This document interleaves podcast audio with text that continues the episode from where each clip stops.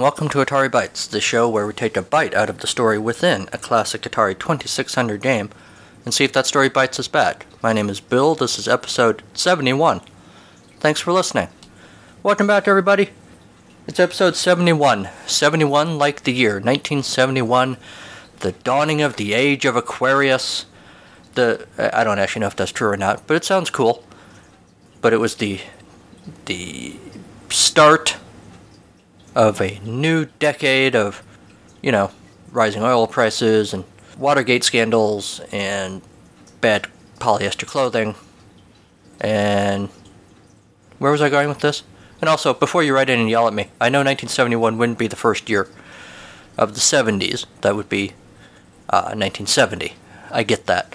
But we're talking about 71 this week, so that's what I'm going with. Alright, so what's new, everybody? Just came off of the holiday weekend for me. Uh, Memorial Day weekend just ended a couple days ago. This is a rare Wednesday recording for me. I wasn't around last weekend to do a recording. I happen to be home today uh, from my day job, waiting to pick up the kids. It's their last day of school. That's all very exciting. It's weird when you're a kid because you have a job, right? You have to go to school and do your work and all that. But you have the times when your job just stops, right? The school year ends and your employer tells you, go home, don't come back for two and a half months. What other job does that? It's really weird. Plus, my daughter gets to have ice cream twice today because clearly they're going to get a lot done at their job, uh, such as it is today. But that's alright because I get an ice cream treat of my own, something even sweeter than ice cream. I get to talk to you people today. Ah, oh, how nice is that? Nope, no hot fudge for me. Instead, I've got the news. Hey, here's what's something on my news list we haven't done for a while. Uh, let's do an Atari movie update. If you remember, in May 2016, it was announced that Atari was teaming up with a production company to develop movies based on the iconic Missile Command and Centipede movies. Well, I am excited now in May of 2017 to tell you that really there hasn't been much else said about that. Uh, that I know of, anyway. If any of you have heard anything, let me know. There is, of course, a Centipede comic starting, I believe, in July. And, of course, we just saw the launch recently of a Sword Quest comic. No news about any sort of um, comic from Missile Command, although that could be interesting. And no news at all about any movies that I know of. So, yeah, there we are. There's your Atari movie update, such as it is.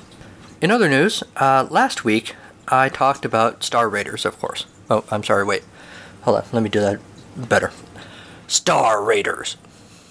I don't really know that you have to say it like that. It just feels like that's how it should be said. So I talked about Star Raiders on episode 70, and I mentioned that I have in my possession the game cartridge, the instruction manual, the video touchpad, which Atari at the time was all excited about developing so that they could use it with a bunch of different games, but as it turned out, it only ever uh, got used. The only Atari game that ever actually used it was Star Raiders.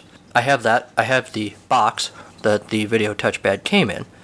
I do not have the packaging that the cartridge in the manual came in. And I was a little bit perplexed because I couldn't remember getting them together, you know, bundled together, uh, all of that. But as I kind of worked through my research on the game, which, uh, you know, full disclosure, I kind of did as I was talking to you on the podcast, it became clear that I must have. That must have been how they were bundled together, which makes sense, particularly because at that time, and really any time after that, there were no other games that used the video touchpad. So you wouldn't buy one unless you were going to play Star Raiders. Or, sorry, Star Raiders.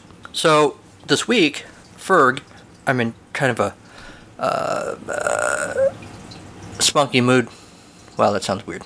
I'll go with it anyway. I'm in a spunky mood right now, so I'm going to go ahead and call Ferg the uh, podfather of uh, podcasting in the retro gaming community. Of course, he hosts the Atari Game by Game podcast, but you already know that, uh, probably, if you're listening to this show. He uh, reached out to me on Facebook this week to confirm what I just said, which is basically that, yeah, those two things were bundled together. He mentioned that Star Raiders was packaged with the video touchpad in a larger outer box like Indy 500, at least in 1982, which is probably when I got it. He does say the 1987 box doesn't mention it at all, which would make the game impossible to play. So now, maybe it was 87. I don't. I kind of think by 87, Atari diehard fans, maybe close your ears for a second. But I think by 1987, I had kind of moved on to Nintendo. Um, maybe it wasn't quite that early. I'm not sure. I still had the Atari and I still played it, but I kind of at some point in there, I I sort of made the switch to uh, the uh, NES system. Um, so I maybe I got Star Raiders in '87, but I, it might have been earlier. Ferg says that I doubt they were still making them then in '87, uh, which I, I think what he means is they weren't. These were still ones that they had, and they're putting out uh, in in new boxes. The touchpad is also interchangeable with the keyboard controllers and the kids controller. Um, I have the keyboard controller. Uh, thanks, by the way, for the comment. I, I did mention to him that I didn't know that there ever was a kids controller, but evidently that's a thing. Uh, so I looked it up, uh, and I found it on Atari Age, of course, where you can find everything. It's a huge. Uh, it, that, that was my first reaction, just pulling it up just now, and I realized, but that's also what Ferg said uh, when I told him. I've never heard of this before. And he said, It's huge. When I read that initially, Ferg, I thought you were saying it was like a really exciting, popular thing. I, I think literally what you were saying was, It's a huge controller, because it is. It looks like a desktop telephone without the receiver, right? It's just a big square blue box with, uh, you know, like numbered uh, touch uh, buttons, uh, touch buttons. What am I trying to say? A, a keyboard kind of thing uh, with numbers like on a telephone uh, dialing pad or, or, on a calculator or something. The one on Atari Age is the Atari 2600 CX23, intended for Children's Television Workshop series of games. Functionality is the same as a touchpad or keyboard controller, but a larger size that's easier for children to use. Overlays for the controller were sold with the games. I guess the games are Alpha Bean, sorry, I'm uh, having trouble with my glasses here. Alpha Beam with Ernie. Big Bird's Egg Catch. Big Bird's Egg Catch again. I'm not sure why it's on here twice. Cookie Monster Munch. Grover's Music Maker. Holy Moly. Uh, Holy Moly self published. Uh, Monster Size Dancers Trash Race. Uh, sorry, man, my glasses are failing me today. Oscar's Trash Race. And Peekaboo. These are all Atari games, except for the one Holy Moly self published game not sure why that was. If anyone has any insight into these Children's Television Workshop series of games, let me know. I, I was a big uh, Sesame Street fan, but by the time I was playing Atari, I was well beyond my Sesame Street days, uh, which would explain uh, why I never had these games or a kid's controller. But being a completist now, as a nerdy adult, and hosting an Atari themed podcast, I guess I'm now curious about these games. So if any of you knows about these, let me know. I also got an audio submission from Jim at Pie Factory Podcast about Star Raiders. I won't spoil it for you. Just listen to this because he points out something that never occurred to me, and it's going to blow your mind. So listen. Hey, Bill. Uh, Jim from the Pie Factory Podcast here. Um, I just wanted to um, tell you about a discovery I made about Star Raiders. I think it was last year, might be the year before, but um, listen to the three tones that are played before and after every game. All right, got that? Now, I'm thinking of a certain movie, uh, I believe it was 1977, maybe 1978. Um, uh, just listen to this.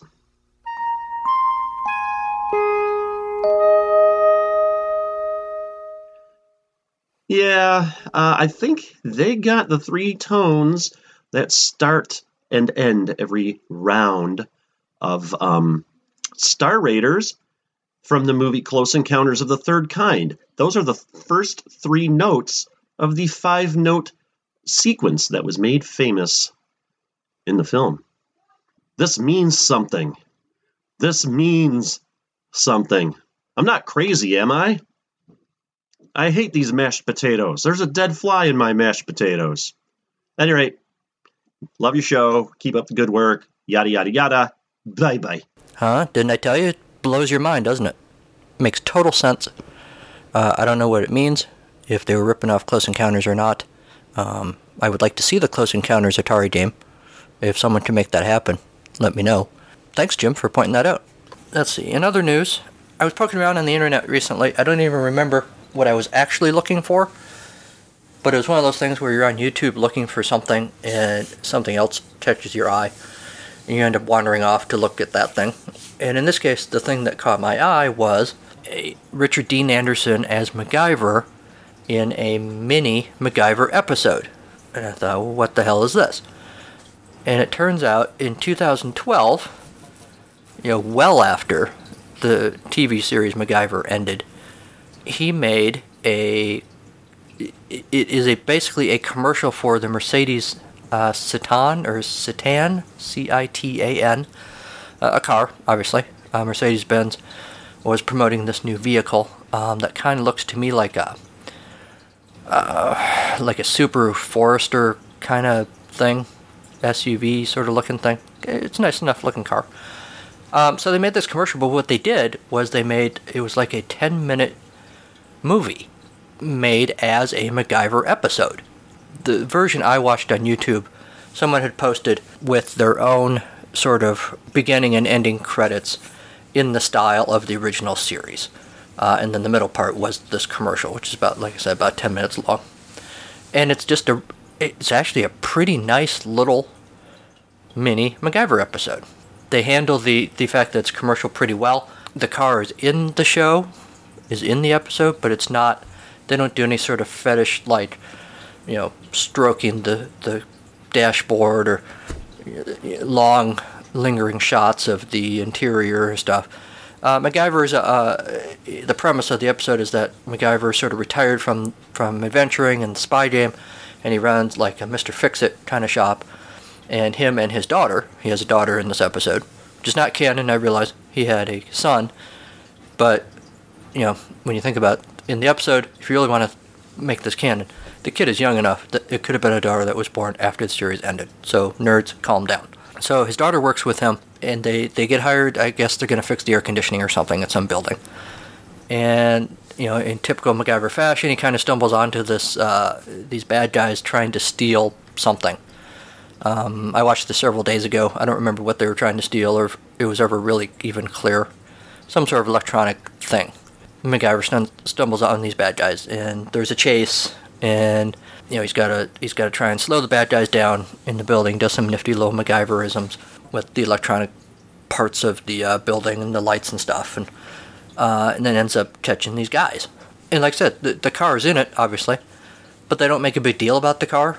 Um, they just kind of show it driving around and stuff. Uh, and it's actually not a bad little 10 minute episode. I think the idea was to make several of these. I keep seeing references when I poke around the internet about this, but I can't tell that they ever actually did. Um, a couple things I read talked about there being three episodes, but I can only ever find the one. The Mercedes Benz Citan is a panel van, a mini MPV, five door panel van, 1461cc engine. It is a panel van and badge engineered variant of the Renault Kangoo introduced in 2012 by Mercedes Benz as a replacement for the Vaneo. Uh, I'm not a car guy. Um, I, I know even less about Mercedes Benz specifically than I do about cars in general.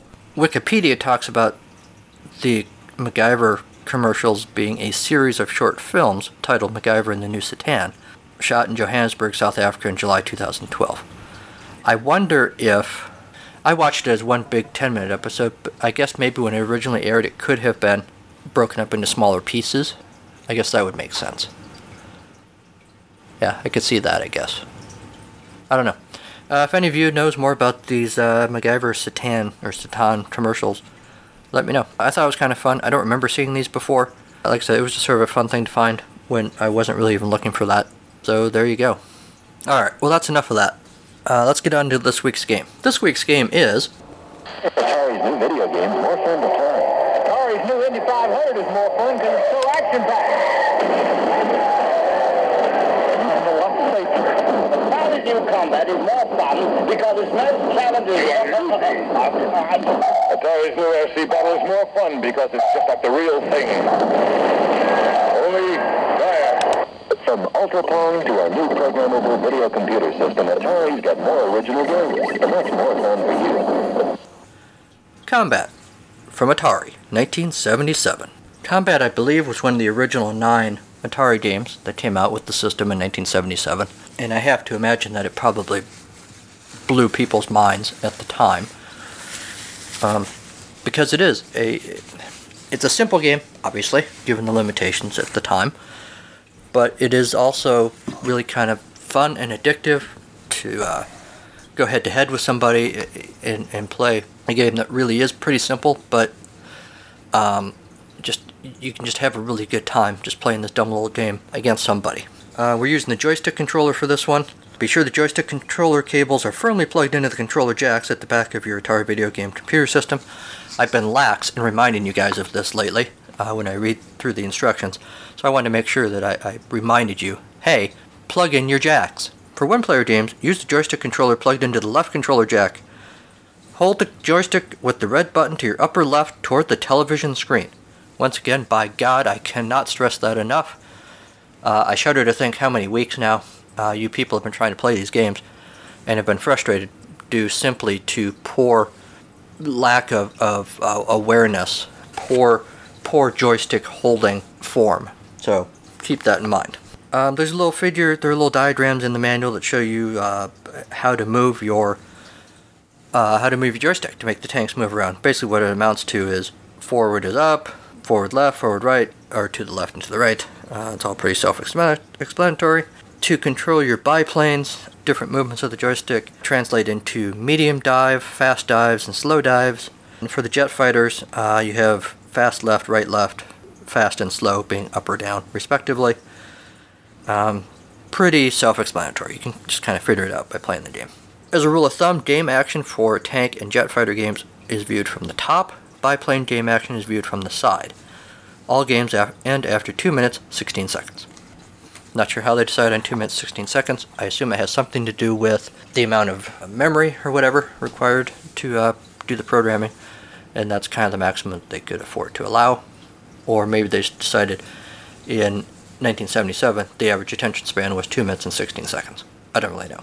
Fire your missile by pushing the red button on your joystick controller. In those games where the missile action is described as straight, the missile travels in a straight line. Machine gun missiles are rapid fire, straight missiles. In guided missile games, the missile uh, can be turned to follow your opponent by moving the joystick right or left after firing. For tank pong games only, the missile will bounce off the walls and barriers as shown in Figure 6. Here you go. Can everyone see in the back? Alright, thanks. Difficulty switches. The normal position for your difficulty switch is B. When your switch is in the B is in the A position, all missiles have shorter ranges and jets and biplanes fly slower. Um, you can set the TV type switch to color if you have a color television set, set it to black and white if you are playing the game in black and white. If you try to set the color selection switch to color and you're playing on a black and white TV, I'm pretty sure that Australia sinks into the ocean. I don't know why that is, but I'm pretty sure that's what happens. So, for goodness sakes, leave the Aussies alone and don't mess with the color selection switch. Tank games. The object of tank is to hit your opponent as many times as you can before the game ends. You score one point for each hit. Game one is an open field, two is an easy maze, uh, three is another easy maze. Then the next two games are complex mazes. The two, the open field and the easy maze are guided missiles. The uh, second easy maze and the complex maze are straight and guided missiles, respectively. And the uh, game five complex maze uh, features straight missiles. In direct hit tank pong games, you can score points with either direct hits or billiard hits. Billiard hits are ricocheted or rebounded off walls or barriers before they hit the target. In billiard hit games, no direct hits are allowed. Your missile must rebound at least once before hitting the target. If you hit your own tank with your missile, you will not be penalized. Invisible tank games. These are kind of mind scrambles. You and your opponent are invisible to each other, except when a missile is fired or when a hit is made. In addition, the tanks become visible whenever they bump into a wall or barrier. The tank games I, I don't like as much, I guess, as the fighter jet planes, but it is kind of fun to play the invisible tanks uh, every now and then because it just looks weird. Or doesn't look weird, I guess, depending on your perspective. Invisible tank pong games combine the invisible play feature with the missile action of tank pong. Uh, those are games 12, 13, and 14. The biplane and jet fighter games play on the two play fields shown above. Here you go. Either it's open sky or clouds, basically, is what it amounts to. clouds are kind of nice because you can kind of hide in the clouds sometimes a little bit. Biplane games. Become the scourge of the skies. Defeat the Red Baron once and for all. So, how does that make you the scourge of the skies? I'm confused. I would think defeating the Red Baron is a bad thing. Or, excuse me, I would think that defeating the Red Baron is a good thing. Unless Snoopy has been lying to me all these years. Say it ain't so, Snoopy. Say it ain't so. Jet fighter games. Just how good a jet jockey are you? Here's a chance to find out. Those are games numbers uh, 21 through 24. Uh, and then you have, if you are super good, here are some variations to try. The jets fly in formation and shoot at the same time when you push the firing button. Uh, those are games number uh, 25, 26, and 27. At the end of the manual, there's a game select matrix with all the different possible variations of tanks or invisible tanks or biplanes or jet fighters. You got clouds, you got billiard hits, you got open sky, you got cloudy sky, easy mazes, complex mazes, on and on ad infinitum. Uh, you want it, Combat will give it to you. Combat was released in September 1977, as I said, one of the original nine launch titles for the system, uh, and was included in the box with the system for its introduction until 1982. Combat was based on uh, two earlier black and white coin operated arcade games produced by Atari Tank, published under the Kee Games name in 1974, and Jet Fighter in 1975. Earlier in 1977, Coleco had released the similarly titled Telestar or Telstar Combat, an entry in its Telstar series of dedicated consoles. Unlike uh, that game, Combat had color graphics and numerous gameplay variations. The 27 game modes featured a variety of different combat scenarios, including tanks, biplanes, jet fighters, and then all the other interesting uh, uh, tank pong and invisibility options that we talked about. Atari also produced a version of Combat for Sears titled Tank Plus, alluding to the original arcade game Tank. Combat was programmed by Joe Decuir and Larry Wagner. Design credit also goes to Steve Mayer and Larry Kaplan. It was released in Europe in 1978. Video Magazine uh, reviewed the game uh, and the cartridge as part of a general review of the Atari uh, video computer system. Uh, collectively, the Tank games were praised for their sound effects and given a review score of 6 out of 10. The Tank Pong games uh, were scored as 7.5 out of 10. The Invisible Tank games uh, were called hard to get used to but interesting and scored uh, 6.5 out of 10. Invisible Tank Pong games got 7.5 out of 10. Both sets of biplane games got a 6 out of 10 and were described as not so different from the previous lot, meaning tank and Pong variations. The Jet Fighter games got a collective score of 6 out of 10 and were described as pretty much more the same with different playing pieces. There was a sequel uh, developed by Atari and announced in 1982 that was supposed to come out in 1984, but as with so many of these things, the video game crash of 1983 caused the game to be delayed and finally canceled. Uh, while the game never hit store shelves, 250 copies of prototype uh, the prototype were produced in cartridge format and sold at Classic Gaming Expo in 2001. Uh, side note: If anyone has one of those or has played it or seen it, let me know. Atari finally officially released the game on the Atari Flashback 2 dedicated console in 2005. It has seen two subsequent releases a 2011 Nintendo DS compilation, Atari's Greatest Hits Volume 2, and a 2012 iPhone and Android app, Atari Greatest Hits.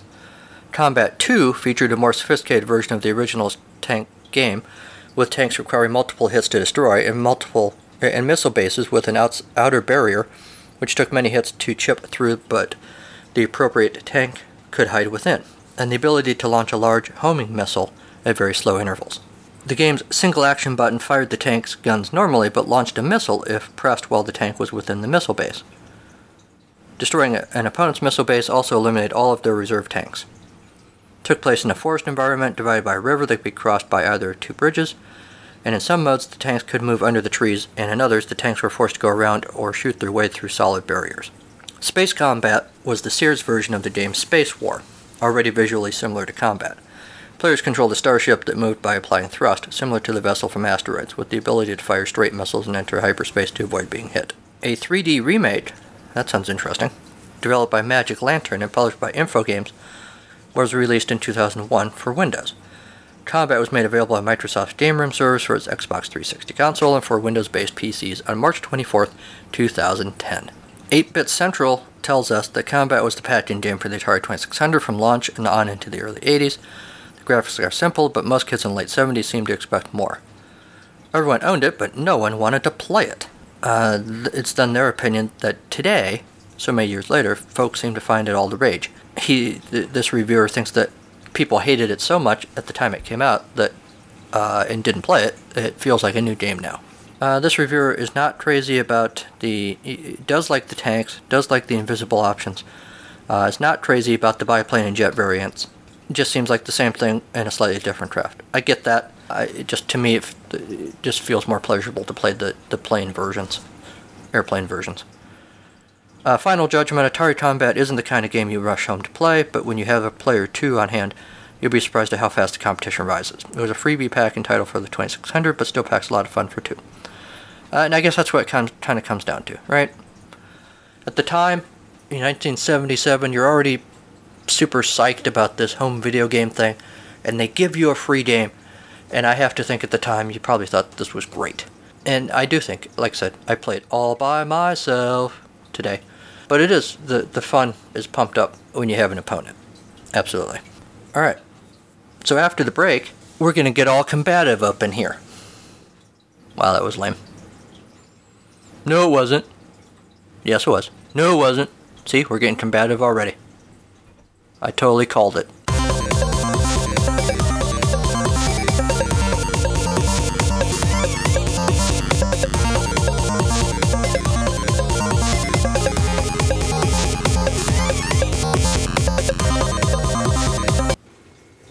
Leaving on a jet plane. Don't know when I'll be back again. Oh, wait. I'm already here. Alright, let's play. So I'm playing one of the jet fighter games. Uh, I chose one of these just because of the choices, the biplanes and the tanks and the jet fighters. I just think the jet fighters are the coolest looking and the most fun to play. The tanks, to me, look move too slow. I know they're trying to move like tanks, but it's frustratingly slow to me. Um, jets move a lot quicker. Um, the, the movement is kind of, dare I say, realistic. That's a bit of a stretch, I know, but I, I like how they move. Um, you know, I like uh, the fact you can kind of hide in the clouds a little bit.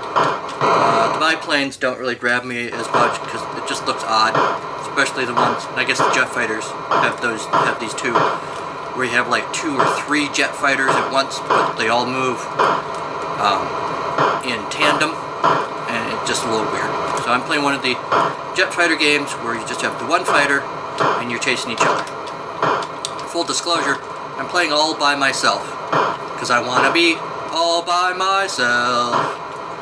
Um, rumor has it, according to the manual, there are one-player games in combat, but I couldn't find one as I was scrolling through the games today. So right now, I'm just sort of mercilessly pounding the crap out of the green plane with my little pink plane. The other just like, come on, man. I'm just trying to get home to lunch. Leave me alone. Mom, he's picking on me. Score is 5 to 0. I am really good at this game where I have no competition.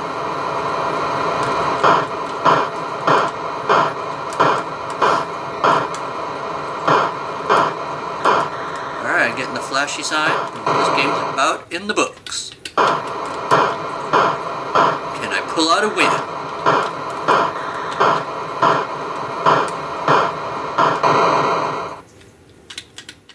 Woo! In your face, green plane. Seven zip. Woo! Who's the combat champion? Back to you in the studio. Okay, so here's the thing with combat. Where the hell are the one player games? The manual promises us that there are some one player games in here, but I couldn't find any of them, which is why I had to play all by myself uh, against a uh, an opponent that just kind of stood there or floated there in the case of the jet fighter uh, games. You can kind of understand why the one player games are hard to find, or maybe not. Uh, and maybe there aren't as many, or in my case, any that I could find for some reason. Because this combat is really made for two players. That's where the fun comes in. You against a computer in any game is oh, is not as much fun as you against another person, of course. but combat really seems made for that. Uh, I like I like this game. I said it in the field report. I said it earlier. Uh, it's simple, yeah, but it's it's just uh, it's a simple enough game that a couple of people could pick it up and play it without uh, bogged down in a lot of instructions and and strategy and whatnot, and just have a good time. So I give this a good rating to the extent that I give ratings for anything. But of course, you know, we really want to talk about what's going on inside the game, right? What's the story? What's if we take a bite out of this game? What what uh, what are we chewing on? Gristle? Is it sweet, sweet chocolate? You know, what, what do we got? I don't think what we have here is, is a simple little war story, right? That's too on the nose. That's too obvious. That's been done. Maybe not in 1877, but it's certainly been done since then. I think what we're seeing here is, is more like a, uh, you know, a, a Shakespearean story of estranged lovers, or maybe not estranged, but but know, romance gone to seed to to couples who have forgotten what it means to be a couple and not rolling out heavy artillery as everyone does eventually. In short, I think that what we have is not so much a wartime skirmish, but an escalating war between lovers. And I think it probably developed something like this. Toss me an iced tea, she said. Sure, he said, and chucked the bottle of raspberry refreshment to his new bride. It's not cold. Yeah, I drank the last cold one this morning. I can throw that one in the freezer if you want. No, she says. No, it's okay. But it's not okay. Cut to later. He's not sure how many X Men comic issues there have been, but he's determined to find out. The completist in him won't rest. There's a reason he's the only guy at work with all 19 issues of the hard to find comic based on the hit 1980s sitcom Growing Pains. He had to do it. He simply had to have them all. Even the one with uh, that kid that Leonardo DiCaprio played. You know, even the ones where he showed up. His shelf devoted to comics adaptations of ABC's TGI Friday television lineup wouldn't look right without those Growing Pains comics. And this completist streak in him is why the day that he discovered that she had donated to charity his box containing all the issues of the 1999 to 2001 run of Bishop, the Last X-Man, he almost cried. Okay, he teared up a little. Okay, fine, he bawled, okay? Wept uncontrollably with snot and everything. She even kept the donation receipt for herself for tax purposes. That was his deduction, darn it! To paraphrase Bugs Bunny, of course you realize this means war. This is from, of course, Bully for Bugs, 1953 her response to that? Bring it. The petty bickering went on for weeks. Finally, when the weekly trip to the farmer's market degenerated into a shouting match over free range artichokes, both sides had had enough. After the artisanal birdhouse woodworking booth had gone under, some of the hipsters were outraged by the decision to bring in locally sourced military grade assault vehicles and aircraft. Today, though, coconut water splashed and barrels of quinoa sprayed their contents like so much buckshot as this feud moved to the battlefield. Blam! Your internet TV sucks. Boom! Distressed plywood flooring is not only cheaper than hardwood, it looks way crappier too. And when they tired of tanks, they moved on to planes. When they were bored with that, they fought with jets. Fortunately, both he and she were lousy shots. Still, the rain of tears, rebukes, and machine gun fire may have left the two standing, but didn't leave them unscathed. Uh, through the fog of war, it was hard to tell who surrendered first. The certainty each had that it was actually the other who gave up first would help cement an everlasting peace. But first, the two climbed from their jets, each discreetly tossing away their airsick bags, and stood there, the cacophony echoing around them. As the smoke cleared, they smiled sheepishly at each other. Want to grab a pizza? he asked. Goat cheese? she asked. He made a face. Her hand twitched for the trigger to the rocket launcher that wasn't there. But in the end, they compromised on Stromboli. Then, the young couple went home for a quiet evening of togetherness. Her upstairs with Hulu, and him downstairs with Netflix. Peace reigned throughout the land.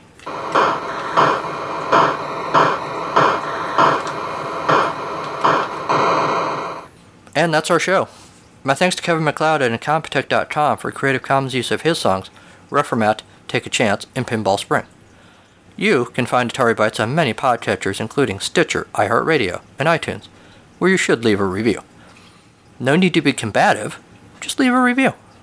Everything's good. No worries. You can also support the show financially at the Atari Bytes Patreon page or by picking up Atari Bytes merchandise at Zazzle.com. Email the show at AtariBytes2016 at gmail.com. Like the Atari Bytes Facebook page. Follow the show on Twitter at Atari Bytes, or follow me personally at Carnival of Glee. And, of course, don't forget to check out my other show, It's a Podcast, Charlie Brown, for all your animated peanuts, Charlie Brown, and Snoopy needs. New episodes drop on the 15th of every month.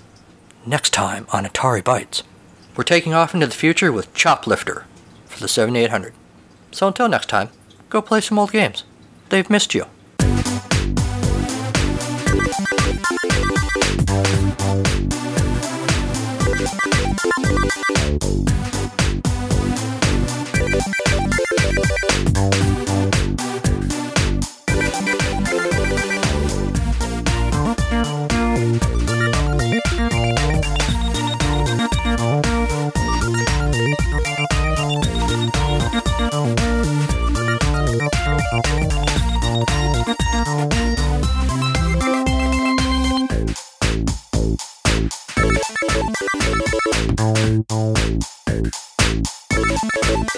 Thank you.